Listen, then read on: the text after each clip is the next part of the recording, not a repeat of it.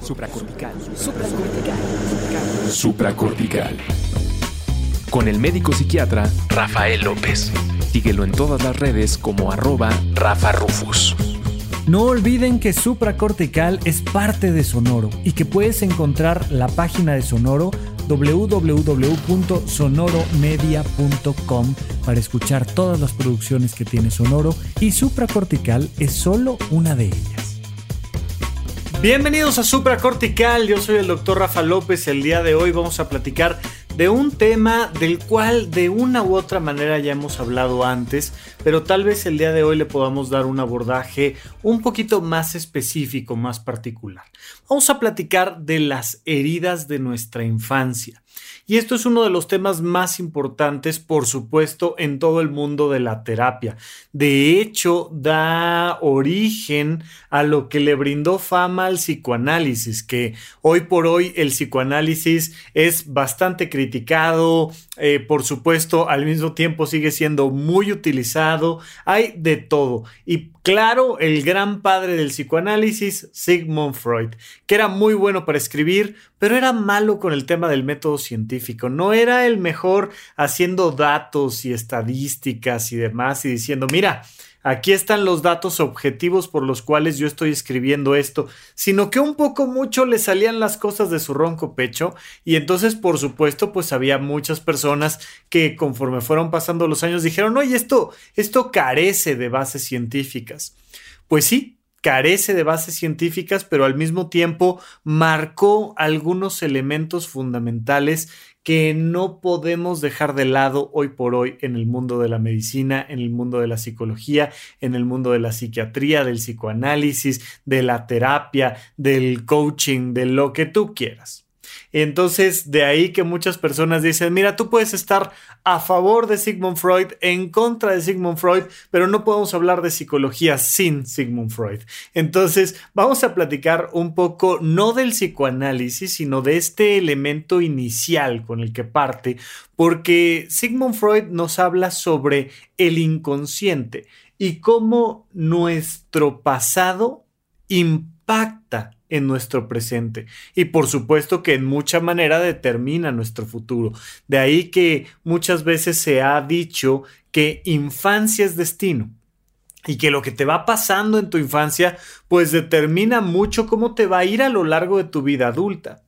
Y sí, aunque sin embargo, si no creyéramos que una persona puede cambiar independientemente de la infancia que haya tenido, pues no seríamos terapeutas, no seríamos personas que se dedican a estos temas, porque justamente de lo que se trata una terapia es de que vayas transformando la manera en la que puedes leer tu pasado para que entonces vayas transformando la manera en la que puedes vivir tu presente. Y si no estamos constantemente en este análisis de ver qué pasa con nuestras heridas del pasado, pues irremediablemente vamos a estar repitiendo ese pasado en nuestro presente y en nuestro futuro, ¿no? Incluso se ha comentado con temas históricos, con temas socialmente históricos, donde te dicen, aquel que no conoce su historia está condenado a repetirla. Aplica para las grandes sociedades que vamos repitiendo y repitiendo y que vamos cayendo en ciclos repetitivos de temas políticos, de temas económicos, ¿no? Incluso se sabe que financieramente hay ciclos económicos que se van repitiendo. Bueno, pues históricamente también hay procesos históricos que se van repitiendo una y otra vez. Y si no conocemos nuestra historia, no la podemos mejorar. Estamos condenados a repetirla. Por tanto, si no conocemos el impacto que tuvo nuestro pasado en nuestro presente, pues estamos condenados a repetir o al menos a vivir los estragos de ese pasado en nuestro presente. Y entonces, bueno, te decía, eh, el término inconsciente surge del psicoanálisis y surge de Sigmund Freud. Por supuesto, más adelante surge este término del subconsciente y mucha gente los utiliza como sinónimos o se equivoca cuando quiere decir una cosa, dice la otra, pero cuando hablamos del psicoanálisis hablamos del inconsciente. Y entonces imagínate que hay un iceberg mental, ¿no? Que tu mente Cuando hablamos de mente, hablamos de tu sistema de pensamientos, tu sistema de creencias, tu sistema de valores, las cosas que te hacen tomar decisiones, tus emociones, tu mente. Es un iceberg, y que la gran parte que está debajo del agua es tu inconsciente, y que realmente eso que tú dices, bueno, es que yo soy así, es que a mí me gusta esto, es que yo pues eh, me comporto de tal manera por esto y por esto y por esto. Todo eso que sí logras comprender y que sí logras ver se llama tu parte consciente. Mientras que la gran mayoría de tu mente trabaja por estructuras, por algoritmos, por interconexiones inconscientes. Esto, por supuesto, que abre la posibilidad que han tenido muchas personas de afirmar que en realidad nunca somos capaces de conocernos o comprendernos o tomar decisiones reales, porque pues, pues el inconsciente, ¿no? ¿Y, y qué, cuál será mi inconsciente? Pues en realidad, fíjate que más allá de ser una parte oscura que nunca podamos ver, se podría parecer más un poco a, a el lado oscuro de la luna. Ya sabes que la luna siempre le da la misma cara a la Tierra, y entonces que conforme la luna va girando y girando y girando, todo el tiempo va dándole la misma cara a la Tierra, y cada vez que tú en cualquier lado volteas y ves la luna, ves la misma cara. ¿Por qué? Porque el proceso de rotación hizo que siempre estuviéramos dándole la misma cara a la luna, viéndole la misma cara a la luna. Y entonces, ¿qué pasa? Que hay esto que llaman el lado oscuro de la luna, la otra mitad, la que no vemos. Y eso dio origen a muchas historias fantásticas donde, donde del otro lado de la luna, ahí donde no vemos, porque a los seres humanos nos asusta, pero nos fascina aquello que no comprendemos y que no podemos ver. Y entonces esta idea de que hay civilizaciones y que ahí están, ¿no? Las, las bases marcianas están en el lado oscuro de la luna, o que el lado oscuro de la luna contiene eh, secretos místicos, mágicos, tremendos. Y no es verdad, ¿no? Por supuesto que hemos visto el lado oscuro de la luna, y aunque lo, la podamos ver y la podamos fotografiar y podamos pisar la luna como seres humanos, pues siempre será el lado oscuro de la luna. Siempre será la parte que nosotros desde la Tierra no vemos iluminada, pero que sí podemos conocer, y que sí podemos fotografiar, y que sí podemos todo lo que tú quieras. Bueno, el inconsciente es una cosa muy parecida.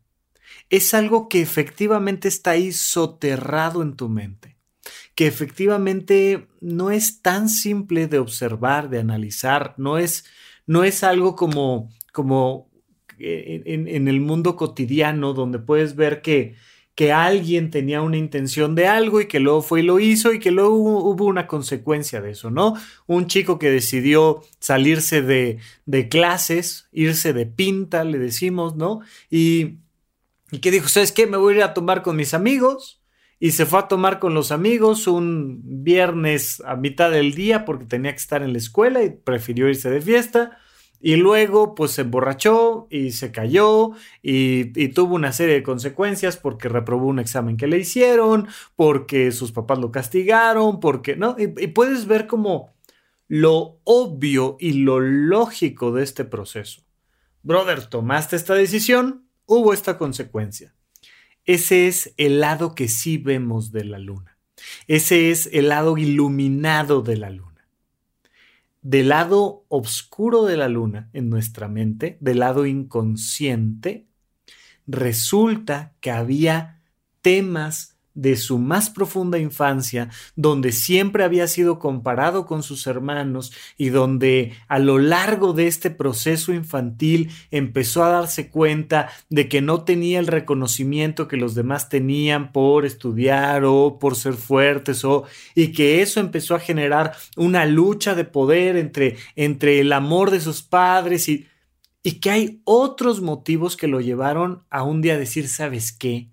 me largo de aquí, no me quedo a clases, me voy a ir y voy a tomar todo lo que no he tomado en mi vida, porque lo que tú quieras. Ahorita vamos a platicar un poquito más de cómo se van dando estos fenómenos inconscientes, pero que son observables, que son analizables, que son capaces de ser descritos y que entonces, aunque sean inconscientes, hay un momento donde yo puedo decir, ay, claro, pues es que fue por esto. Me voy a ir a las sombras de mi mente y me voy a dar cuenta de cómo mi pasado impactó en mi presente y por tanto en mi futuro. No va a ser obvio, no va a ser tan obvio como otras decisiones y otras conductas, pero es inteligible, es algo que es fácil de entender, es algo que se puede comprender de manera muy sencilla. Los sueños, y por supuesto que el psicoanálisis nos habla mucho de la interpretación de los sueños. Todo aquel que te diga que si sueñas con agua significa tal cosa, y si sueñas con que se, ca- se te cae un diente es tal otra, y que entonces si sueñas con, entonces resulta que te vas a ganar un premio porque soñaste con una flor amarilla en medio de un bosque, de todo eso es falso. Es muy falso. Agárrate cualquier libro de interpretación de los sueños, es falso. Te lo digo desde ya. Pero sí hay manera de interpretar los sueños. Y los sueños son una ventana muy clara al inconsciente. Y es paradójico que te lo diga así. O sea, es un camino muy luminoso para ver el lado oscuro de la luna, ¿no? Es lo que te estoy diciendo un poco. Pero con, con tantito que lo analicemos, y ya hemos hecho episodios de Supracortical sobre, sobre los sueños y el significado de los sueños, pero con tantito que analices tus sueños, puedes estar platicando constantemente con tu inconsciente. Pero la mayoría de las personas no se dan esas pausas, no encuentran esos momentos para platicar con ellos mismos y con su inconsciente.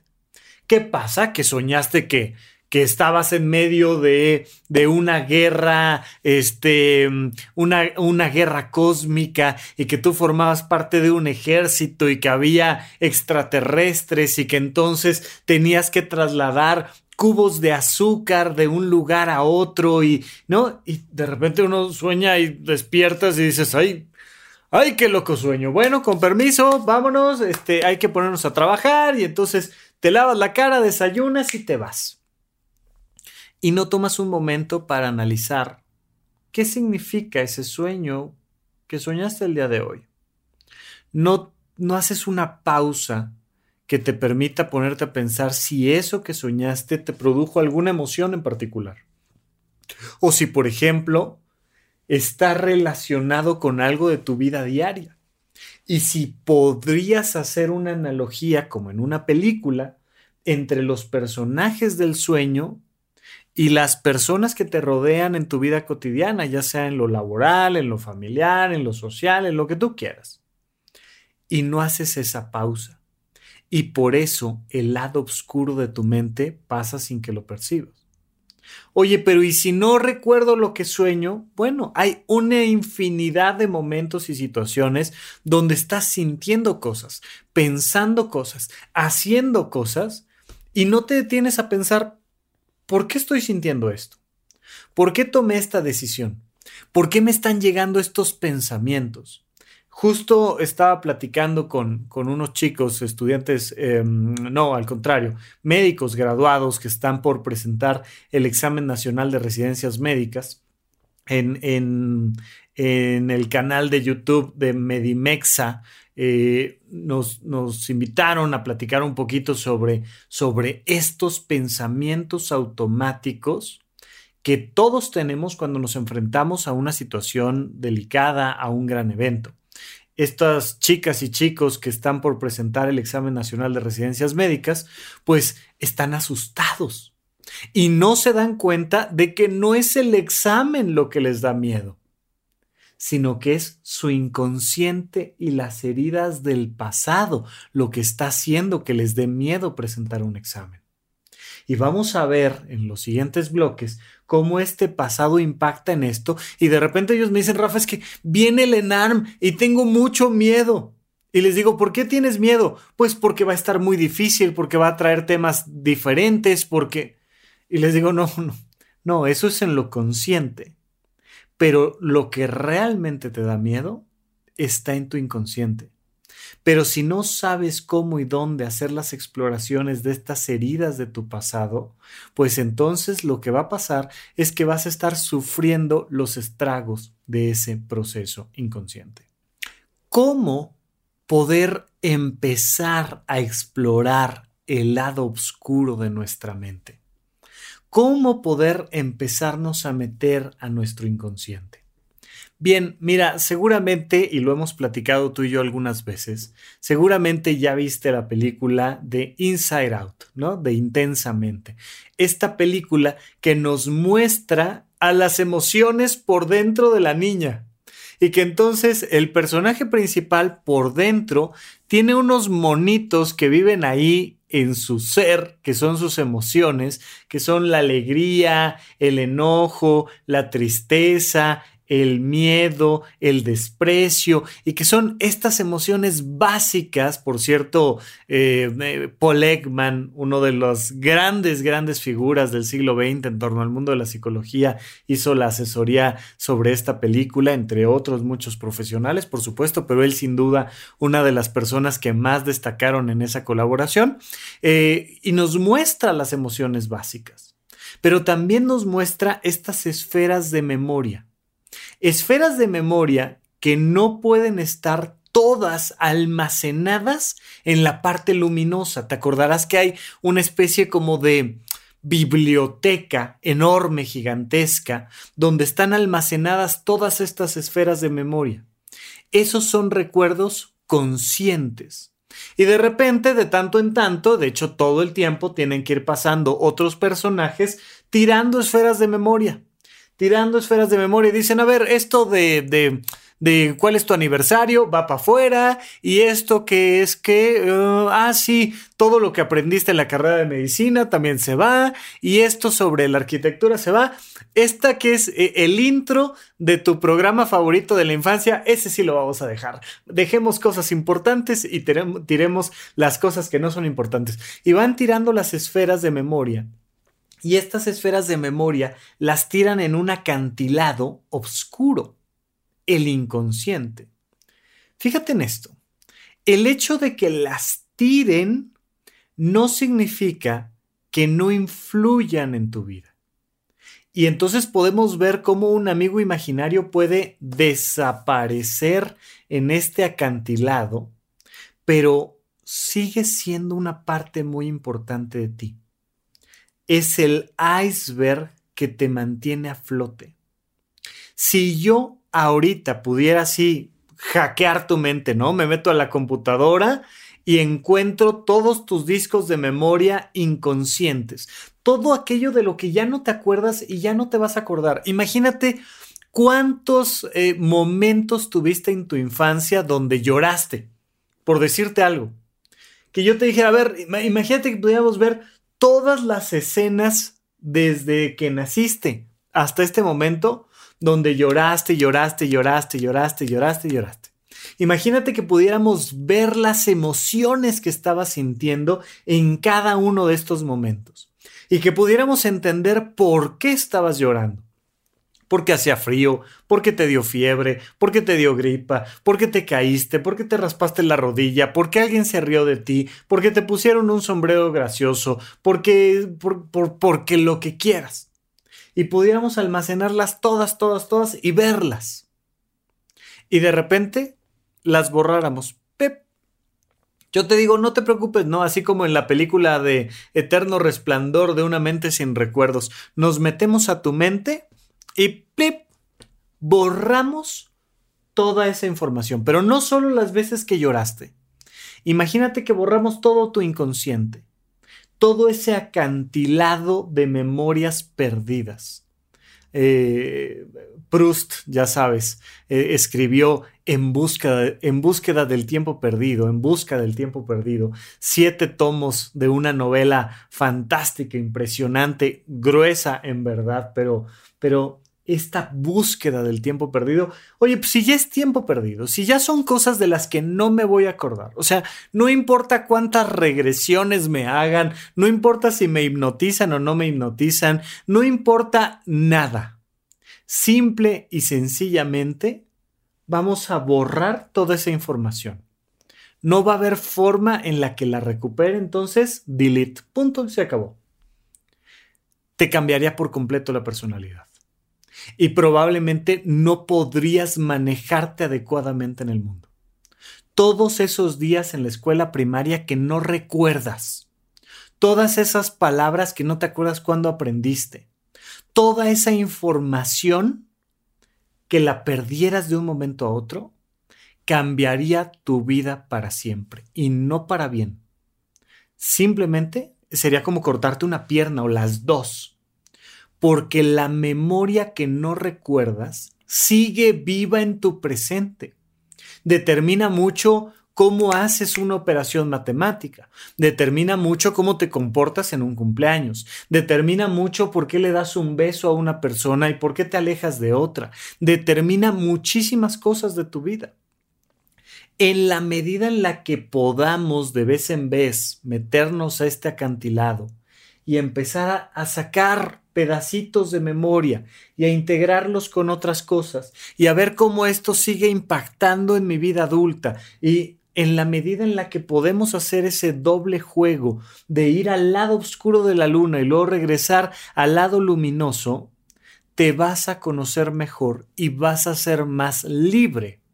Porque si esa memoria así en automático, de manera inconsciente, te ayuda a tener una buena calidad de vida, si la hicieras lo más consciente posible, si pudieras ir ahí con, con lámparas al lado oscuro de la luna, al lado oscuro de tu mente, si pudieras ir con estas lámparas tremendas que te permitieran tener información más clara sobre tu propio ser, serías mucho más libre y tendrías más capacidad de tomar mejores decisiones.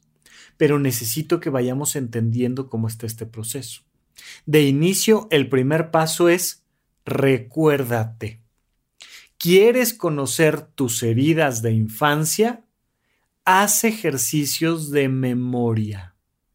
Especialmente, haz ejercicios de memoria emocional. Ojo aquí, cualquier cosa me sirve, ¿eh? O sea, me, me, me encantaría, y por ahí, por cierto, el gran Lalo Limón, que ya va a estar en Horizonte uno y va a dar dentro de Horizonte uno eventualmente un taller de autobiografía novelada. Él fuera de Horizonte uno lo hace y lo hace fantásticamente bien. Y me encanta la oportunidad de hacer una autobiografía novelada, de contarte tú a ti tu propia novela. Porque en la medida en la que vas explorando tu pasado, en la que estás en esta busca, eh, en esta búsqueda del tiempo perdido, pues entonces logras conocerte mejor. Particularmente si le das un toque emocional al tema. Y entonces no se pierdan por ahí cuando Lalo dé algún taller de autobiografía novelada, o si lo quieren tomar en Horizonte uno, maravilloso, pero no se pierdan la oportunidad de echarse un clavado y decir, a ver, ¿cómo era mi infancia? Y si fuera una película, ¿cómo arrancaría la película? Y si fuera un libro, ¿cómo arrancaría el libro de mi infancia? Porque el primer factor con el tema de las heridas de nuestra infancia es comenzar a recordar cómo era mi casa, cómo eran mis horarios, cómo era mi relación con mis hermanos o con mis padres, cómo era mi relación con, con, con el jardín de la casa y un árbol que había. Había un jardín grande y un árbol, un, un peral, y, y, y se daban mucho los árboles de peras por ahí, y entonces yo tenía un peral al cual me podía subir y me subía con mis amigos y, y mi vecino particularmente, y, y empiezas a, a recordar tu infancia. Y a recordar escenas de tu infancia, pero especialmente recordar emociones de tu infancia. Y hay algo a lo que yo le llamo el hilo de plata de la memoria, ¿no? De repente tocas una emoción y, y te das cuenta de que te molesta mucho que, que tu pareja se quede viendo la televisión y, y viendo un partido de fútbol y, y que no te hace caso. Y de manera consciente, del lado luminoso de tu mente, del lado luminoso de la luna, tú volteas y ves a, a, a tu pareja y dices, ¿sabes por qué me indigna? Porque yo dediqué este fin de semana a estar contigo y llevamos dos horas donde tú estás viendo la tele y yo no estoy haciendo nada. Y de forma consciente es muy obvio por qué estoy enojado, por qué estoy enojada. Sin embargo, cuando toco esa emoción, esa emoción tiene un saborcito particular. Esa emoción es muy particular y yo puedo empezar a, a jalar este hilo de plata emocional y de repente me voy topando con diferentes experiencias donde digo, mira, qué curioso, esto ya me había pasado cuando mis hermanos estaban jugando Nintendo y no me dejaban jugar con ellos. Era la misma emoción. Pero no solo eso, le sigo jalando y digo, mira, me pasaba lo mismo cuando mi papá se ponía a ver el fútbol y no me pelaba y no me enseñaba nada y, y, y nada más me despreciaba y me decía que yo no entendía de estas cosas. Y sigo jalando la emoción y me topo con mi mamá hablando con sus amigas y no haciéndome caso y yo diciéndole, mamá, mamá, mira, fíjate, es que, mira, ah. Y me doy cuenta de que hay una serie de heridas en mi infancia que hacen que hoy que estoy viendo a mi pareja jugar, este, viendo un partido de fútbol, me indigne y me moleste muchísimo y no lo soporte. Y aquí viene un factor muy importante. A mayor intensidad en la respuesta emocional, mientras más se sale del parámetro estándar de mis respuestas emocionales, más está relacionado con una herida de mi pasado. Ojo aquí, te lo repito. Oye, si me dan aquí un manacito, ¿me duele? Sí, ok, sí, me, me pegan en la mano, me duele, sí. Pero fíjate que acá en el codo ni siquiera me dan un manazo, nada más me tocan tantito. ¡Ay! Y me duele muchísimo, muchísimo. Que me toques ahí me duele mucho. Oye, entiendo que si te doy un manacito te duele un poquito, pero no entiendo que si te hago algo más suave que eso en el codo, te duela tanto. ¿Qué está pasando? Bueno, pues que seguramente hay una antigua lesión ahí, ¿no? Es como cuando te vas a la playa y te quemas la espalda y de repente alguien llega y te da un abrazo. A lo mejor te da unas palmaditas de más, te da unas palmaditas extra de más. Pero el dolor que sientes, ¡ay! ¡Ay! ¡No! ¡Ah! ¡No me abraces! ¡No me abraces! Me fui a la playa y me quemé. La reacción, vamos a llamarle exagerada, ante un estímulo, nos habla necesariamente de que algo más hay en tu infancia o en tu pasado que está determinando esa manera de responder. Entonces, lo primero que quiero que hagas es que empieces a escarbar un poquito en tu pasado. ¿Cómo fue tu infancia? ¿No? Esta, estas personas que creen que todas las infancias son maravillosas, lindísimas, que no hay mejor época, época que la de ser un niño, una niña y que, no, por favor, o sea, es, es una falta de comprensión de la infancia. No hay cosa más angustiosa que la infancia, por Dios. Todo el tiempo estamos llorando, todo el tiempo estamos haciendo berrinches, todo el tiempo nos estamos frustrando, todo el tiempo estamos con dolor, con caídas, con cosas, con, o sea, bueno, la infancia nos da para N cantidad de heridas en nuestro pasado. Pero si empiezas a explorar de inicio, lo siguiente que te quiero pedir es ahora contrasta ese pasado con tu presente y con esto que se llama susceptibilidad, con estas cosas que cuando suceden las sientes más intensas que otras. Y de repente a lo mejor, pues tú eres muy bueno para estudiar y si de repente un día sacas una mala calificación, pues no te sucede nada y si quedas de verte con una amiga o con un novio, con algo y Y bueno, pues llegan tarde cinco, diez, quince, veinte minutos. La verdad es que no te ofende tanto. Y si vas manejando por la calle y de repente alguien te mienta la madre porque pues este, sintió que te le cruzaste o algo, no te afecta. Pero lo que sí te molesta mucho es que llames por teléfono y no te contesten a la primera. Y eso sí me desquí, o sea, me saca así de mis casillas y... Oye, qué raro. Fíjate cómo respondes muy bien a otras cosas, pero esto que es lo que no soporto. Ahí arranca con esta frasecita. Es que no soporto que, ¿no? Me choca. Esto no, no es posible que me... Eso, eso que te choca, eso que no soportas, eso se llama... susceptibilidad. Y nos encanta justificar nuestras susceptibilidades, nos fascina. Es que como crees, es que imagínate, es que date cuenta. Y si lo contamos a alguien más y el otro así como por compromiso dice, no, sí, te, enti- te entiendo, no, sí, hoy vaya que sí, uy, qué molesto es cuando pasa eso, ¿eh? Sí, por supuesto. Estaba apenas escuchando un comediante que decía, no soporto que yo llego a un elevador, le pico al elevador, y luego llega alguien más y aunque está encendida la luz de que yo ya le había picado al botón del elevador, pues ahí está duro y dale y, y de, de nuevo y, y yo no soporto eso.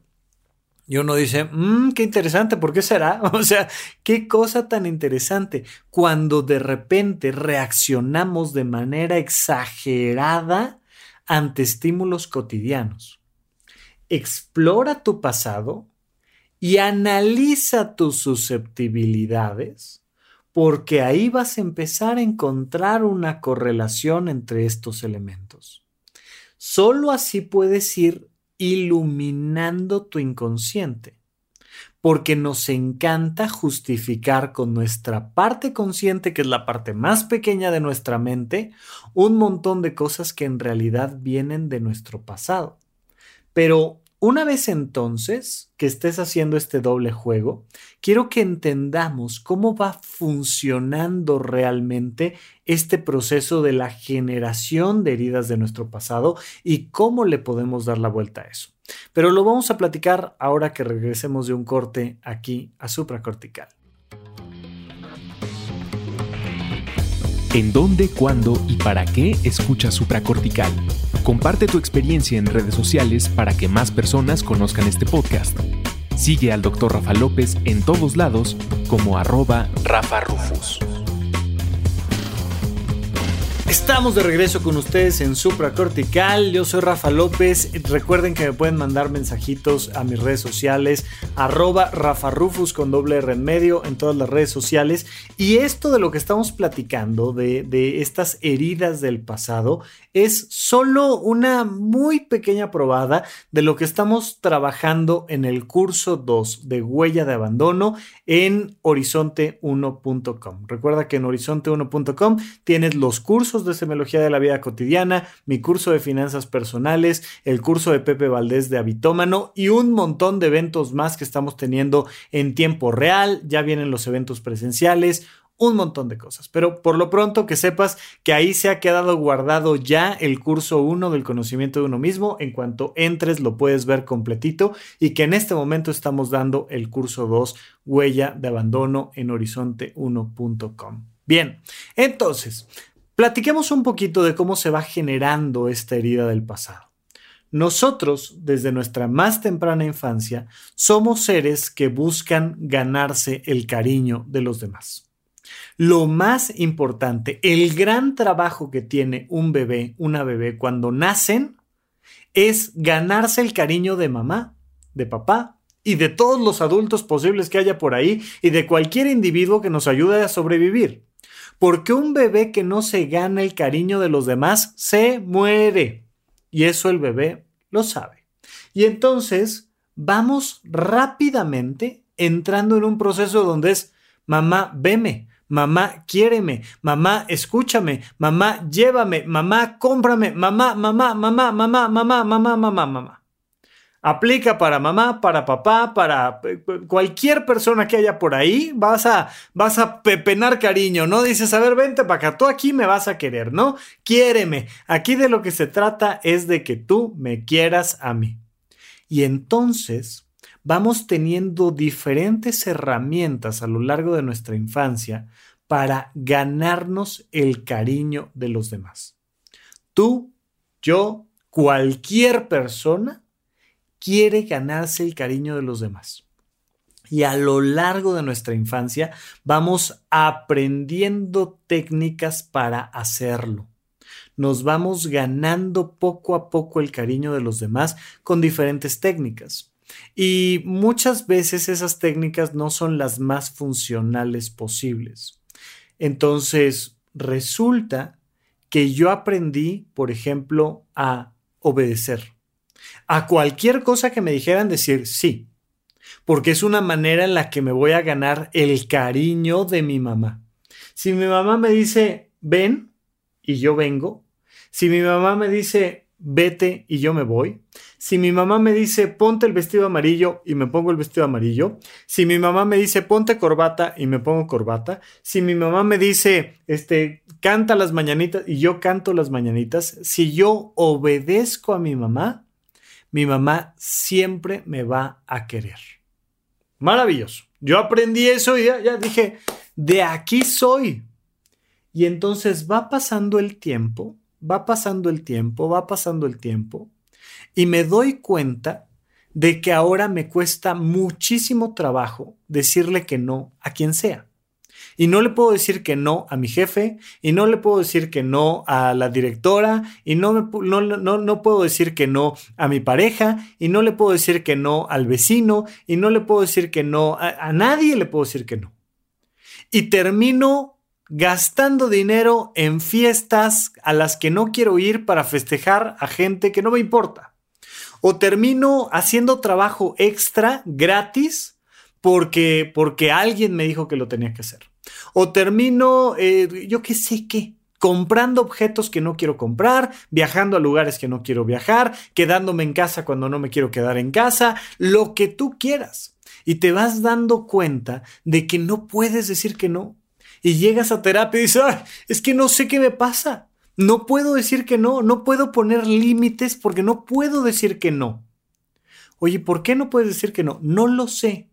No lo sé porque no he hecho la relación entre mi infancia y cómo aprendí a ser amada, cómo aprendí a ser amado, cómo aprendí a ganarme el cariño de la gente que me era importante y mi presente. No he hecho esa relación. Si hubiera hecho esa relación diría, ah, ok, ok, mira, lo que pasa es que yo aprendí a ser amada. Yo aprendí a ser querido, yo aprendí a ser escuchado a través de decir siempre que sí. Hay personas que al revés, que exactamente al revés, que su manera de buscar ese cariño, esa atención, ese reconocimiento fue siendo rebelde siempre y peleando siempre y siempre diciendo no y por qué y me choca y rompiendo cosas y haciendo lo que ellos querían y exigiendo y, y no. Me acuerdo mucho de, estuvo un rato en Prime Video y ya tiene, tiene algunas semanas que no está, pero estaba Malcolm el de en medio y hay un momento donde Lois, la, la mamá de Malcolm, le dice a otro personaje, le dice, ¿Por, ¿por qué no gritas? ¿Por qué no dices, exijo lo que te pedí? Llega un mesero, está con una amiga, la, la, la mamá de Stevie, y están... Están platicando ahí, en, están tomando algo en un restaurante y a la mamá de Stevie le traen algo que ella no ordenó, una bebida que ella no ordenó. Y Lois le dice al mesero, ¿qué te pasa? Te me llevas esto y me traes lo que ella pidió. Y, y la mamá de Stevie dice, no, no, no, no, no, no, no, no, está perfecto, muchísimas gracias. Mmm, qué rico, justo esto era lo que yo quería en realidad. Y entonces la otra se le queda viendo así con cara de, ¿qué te pasa? Y le dice... Le dice, es que si una no grita, le dice Lois a, a, a la mamá de Stevie, si no te pones a gritar, nunca te hacen caso. Y te das cuenta de dos heridas de infancia, una hablando frente a la otra. Una que a lo largo de su memoria comprendió que la única manera para que le hagan caso es gritando. Y la otra comprendió que la única forma en la que la iban a amar era no generando un conflicto. Y entonces ves el choque de dos mundos porque ves el choque de dos pasados. Ves el choque de las heridas de la infancia. Todos aprendimos de una u otra manera a ser queridos. Y vamos repitiendo ese patrón. Cuando hablamos de las heridas de nuestra infancia, hablamos de las heridas emocionales de nuestra infancia. Y cuando hablamos de estas heridas emocionales, hablamos de las maneras en las que a lo largo de nuestra existencia sentimos un dolor emocional y aprendimos alguna forma de responder y de resolver esa situación. Así es que te pregunto ya. ¿Cómo aprendiste a ser querida? ¿Cómo aprendiste a ser querido en tu infancia? Por un lado. Y por otro lado, ¿cuáles fueron las escenas donde no te sentiste querido o querida? Hay, dentro del curso de Huella de Abandono que damos en Horizonte uno, te explico que hay siete elementos que determinan esto que llamamos amor incondicional. Este amor que me debería de dar mi mamá, que me de- debería de dar mi papá, tiene siete características particulares. Ahorita nada más te voy a hablar de tres. Afecto, apoyo y reconocimiento, que son, en mi opinión, las más importantes, las que más nos duelen a todos. ¿Cuándo sentiste que te faltó afecto, es decir, cariño, apapacho, esto que sientes que la otra persona te quiere? ¿Qué tanto y en qué circunstancias sientes que te faltó apoyo? El apoyo es físico, es práctico, es cuando te levantan para bajar las galletas de la alacena, es cuando te dan la mano para cruzar la calle, es cuando te dan dinero para ir al cine. Más allá de si te lo dan con cariño o no te lo dan con cariño, mira, aquí está tu domingo y te puedes ir al cine, vete al cine. Y entonces te doy dinero para que te vayas al cine. Y eso se llama apoyo.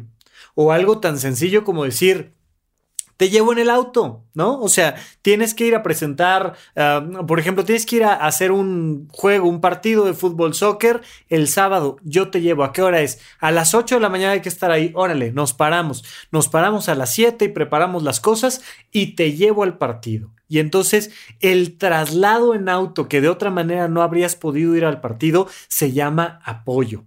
A diferencia del afecto, que es, ay, ese apapacho, esa mirada, esas palabras lindas y de cariño que puedes tener con un hijo, con una hija.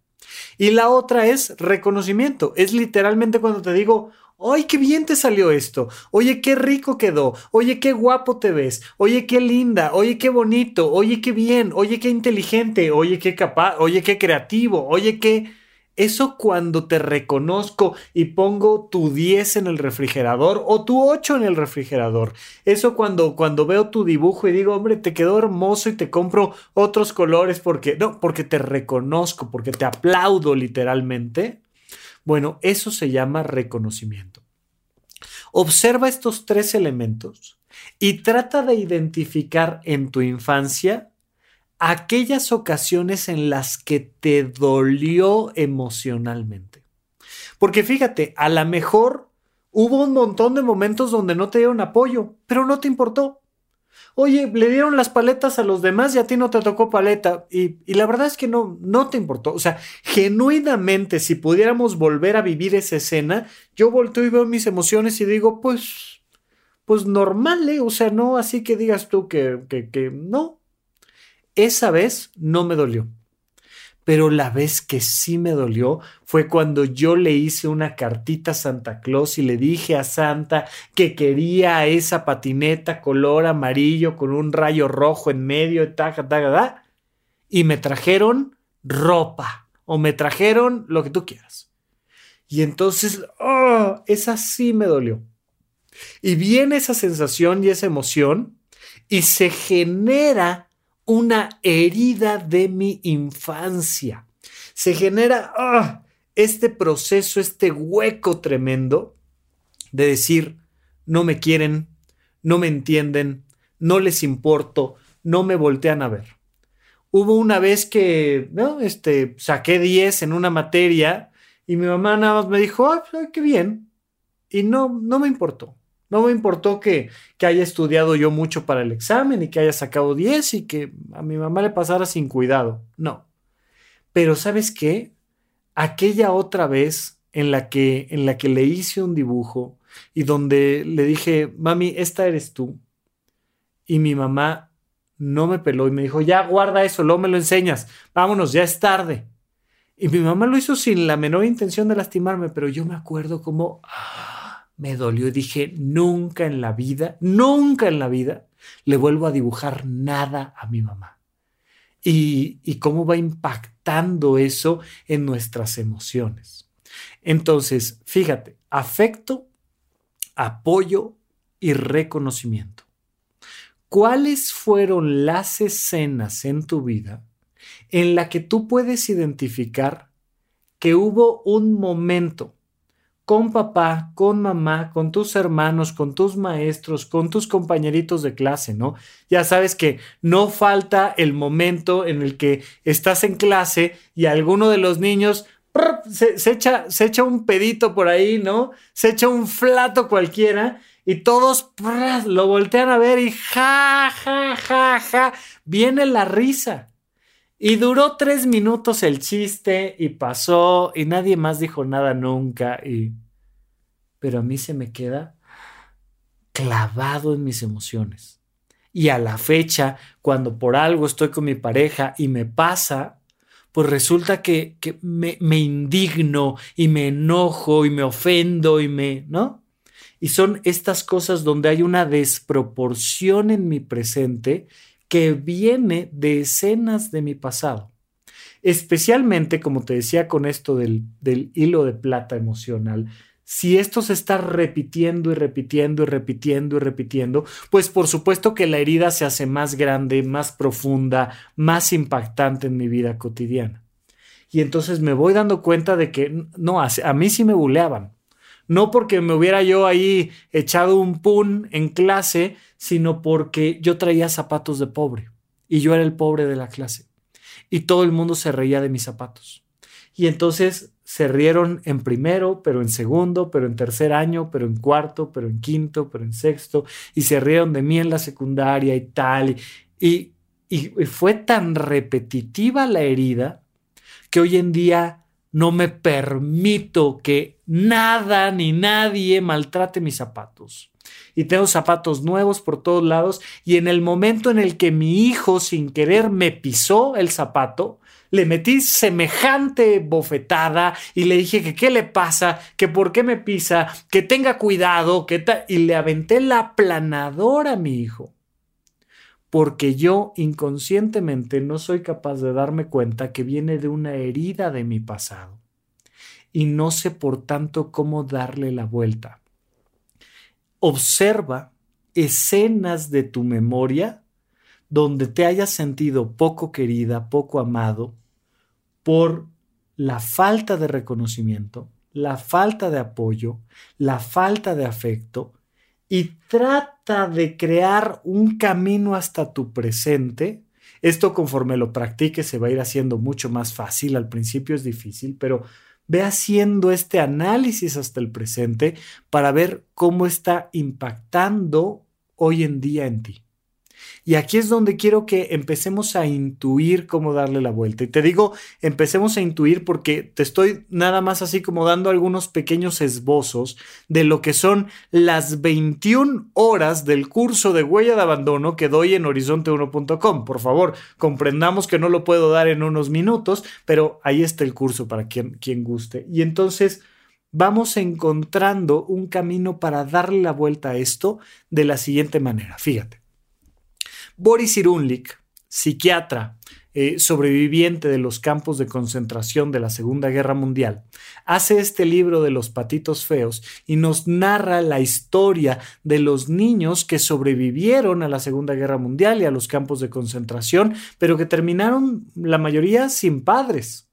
Y entonces te va contando la historia de estos niños y te va diciendo cómo mantenían un coraje y una tristeza tremenda a lo largo de toda su vida, a pesar de que pues ya había terminado la guerra, a pesar de que habían sido adoptados por otros países, por otras familias, y que recibían afecto y apoyo y reconocimiento y todo, todo, todo, todo. Les estaban dando escuela y comida y todo, pero seguía la herida ahí marcada. Y nos cuenta cómo le dan la vuelta a aquellos que aprendieron a dejar de pedir y empezar a dar. Hay muchas personas que se han atorado pidiéndole a su pasado que les dé aquello que no les dio. Es que nadie me dio, es que nadie me quiso, es que nadie me entiende, es que nadie nunca tal se ha preocupado por mí, lo que tú quieras. En el momento en el que dejas de estar absurdamente pidiéndole al pasado que te dé lo que no te dio y empiezas a trabajar tú, a responsabilizarte tú de que el presente te dé lo que te mereces, empiezas a corregir las heridas del pasado. Ojo aquí, esto es súper importante. Estos niños que sobrevivieron a la Segunda Guerra Mundial, que sobrevivieron a estos campos de concentración, empezaron a dar lo mejor de sí, a dar clases, a apoyar, a trabajar en una empresa, a, a poner creatividad, a ser artistas, y empezaron a dar hacia afuera, de ellos hacia afuera, en vez de estar esperando que de afuera hacia adentro les dieran y los entendieran y les corrigieran y les tal, tal, tal, todo lo que el pasado les había quitado. En el momento en el que tú comprendes que la infancia ha terminado y que ahora desde mi vida adulta yo puedo darle a los demás lo mejor de mí, empiezas a corregir las heridas del pasado. Pero al primero que hay que darle lo mejor de ti en el presente es a tu propio ser. Cómo hacer actividades, cómo acercarte a personas, cómo cambiar conceptos que te permitan generar hoy en día una genuina estructura donde tú recibas afecto, donde tú recibas apoyo, donde tú recibas reconocimiento, pero bien, de manera sana, de la mejor manera posible. Cuando dejas atrás ese pasado y empiezas a buscar qué puedo hacer yo por mí, no te pongas, por favor, debajo de otras cosas que son, ya sabes, lo, lo platicábamos recientemente.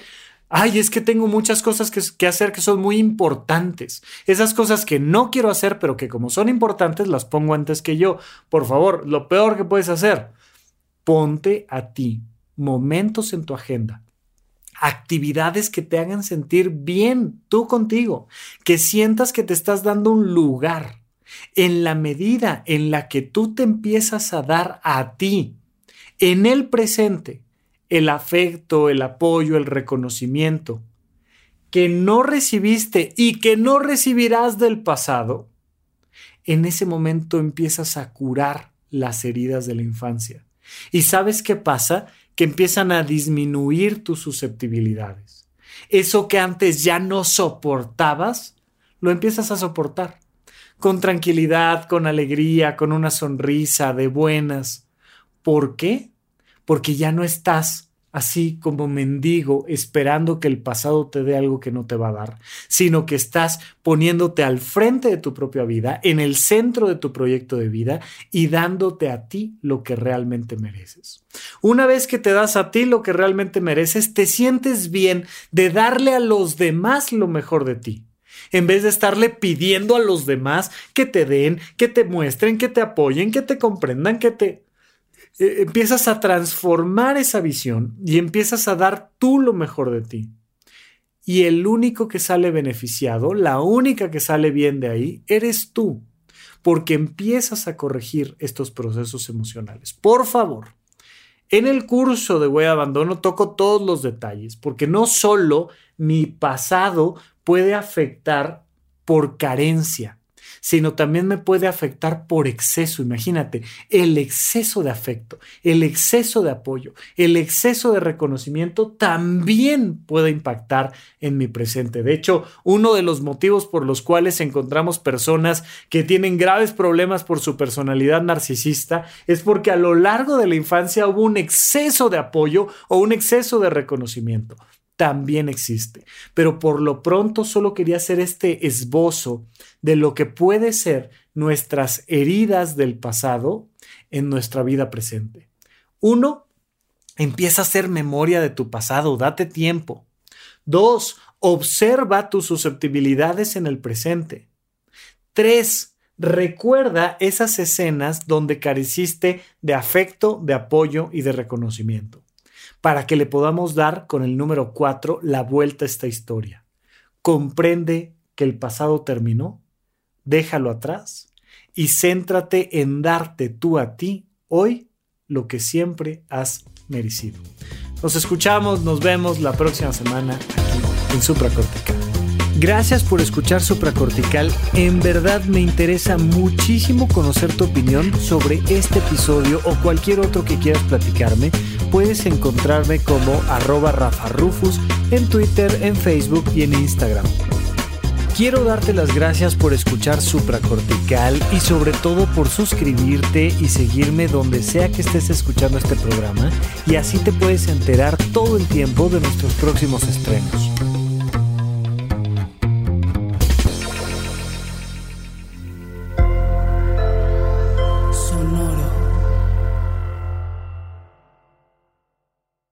¿Quieres regalar más que flores este Día de las Madres? The Home Depot te da una idea. Pasa más tiempo con mamá plantando flores coloridas, con macetas y tierra de primera calidad para realzar su jardín. Así sentirá que es su día todos los días.